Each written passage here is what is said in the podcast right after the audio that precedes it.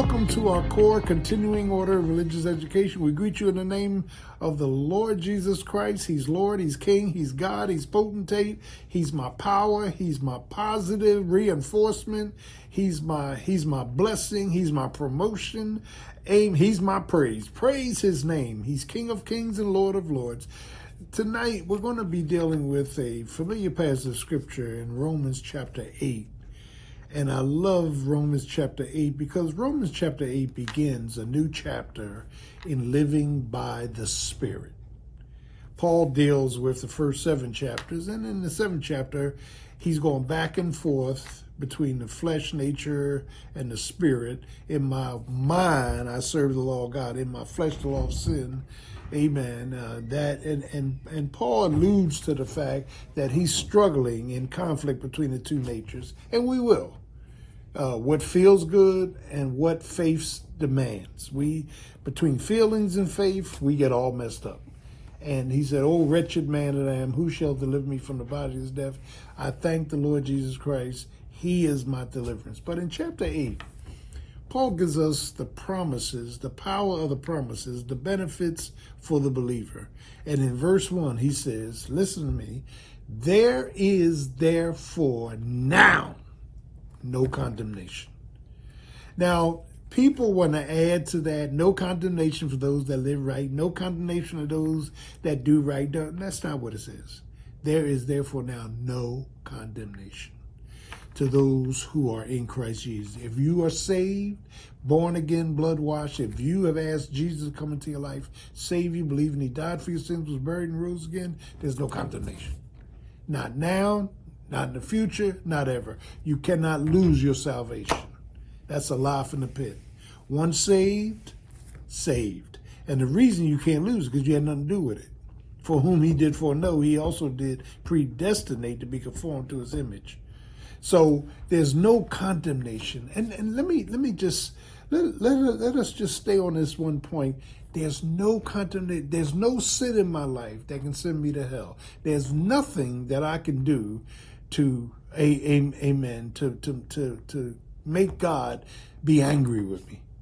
There is no condemnation to them that are in preposition in Christ Jesus. And we're in him, he's in God. Okay? There's no condemnation. And then there's no amen.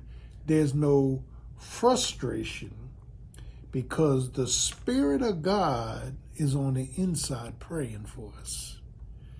Now, now, now, now, I want to say this. The reason there's no frustration because there is no condemnation. And the reason that there's no condemnation is because Jesus Christ paid the price for all your sins. So, one of the things that Paul's working through is this whole matter of benefits of the believer.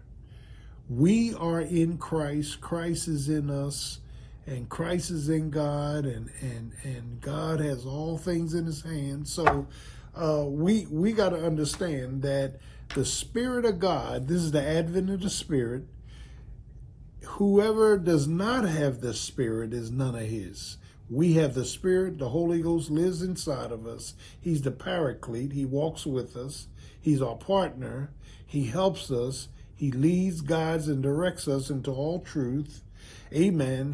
And and and so when we have the Spirit of God on the inside, it's be, listen, we know, here it is, that all things are working, and the ing is a participle they're working, it's a process. They continuously work together for the good of them that love the Lord and are called according to his purpose. So you say, well, that's Romans 8 28. Why? Why is everything working together for the good? Well, you got to go back to 826. Amen. 826 says, For the Spirit Himself, here's what He does He's the paraclete, He prays for us.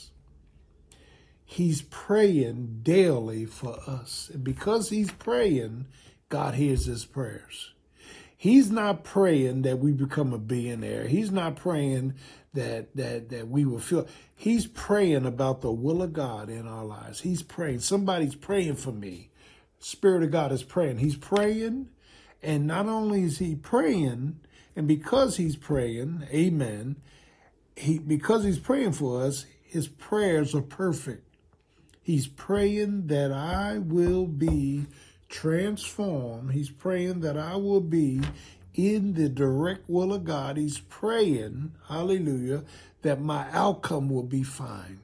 He's praying about all my problems. He's praying, and because he prays, we know that all things are being worked together for the good. Why? Not because I'm living right, not because I want to do right, because he's praying. The emphasis is on the spirit. This is the advent of the spirit. He's praying that I will be in the right place at the right time and looking to the right person, Jesus Christ. He's praying for me. There's no frustration. There's there's no dislocation. And then there's no separation. What a love. What shall separate us from the love of God that's in Christ Jesus? And the answer is nothing. Not things present, not things to come, not anything shall be able to separate us from the love of God that's in Christ Jesus. So many people today are suffering because they're lonely. They're suffering because they feel despondent. They're suffering because they don't think anybody cares about them. Oh, he cares for us. There's no separation between us and God.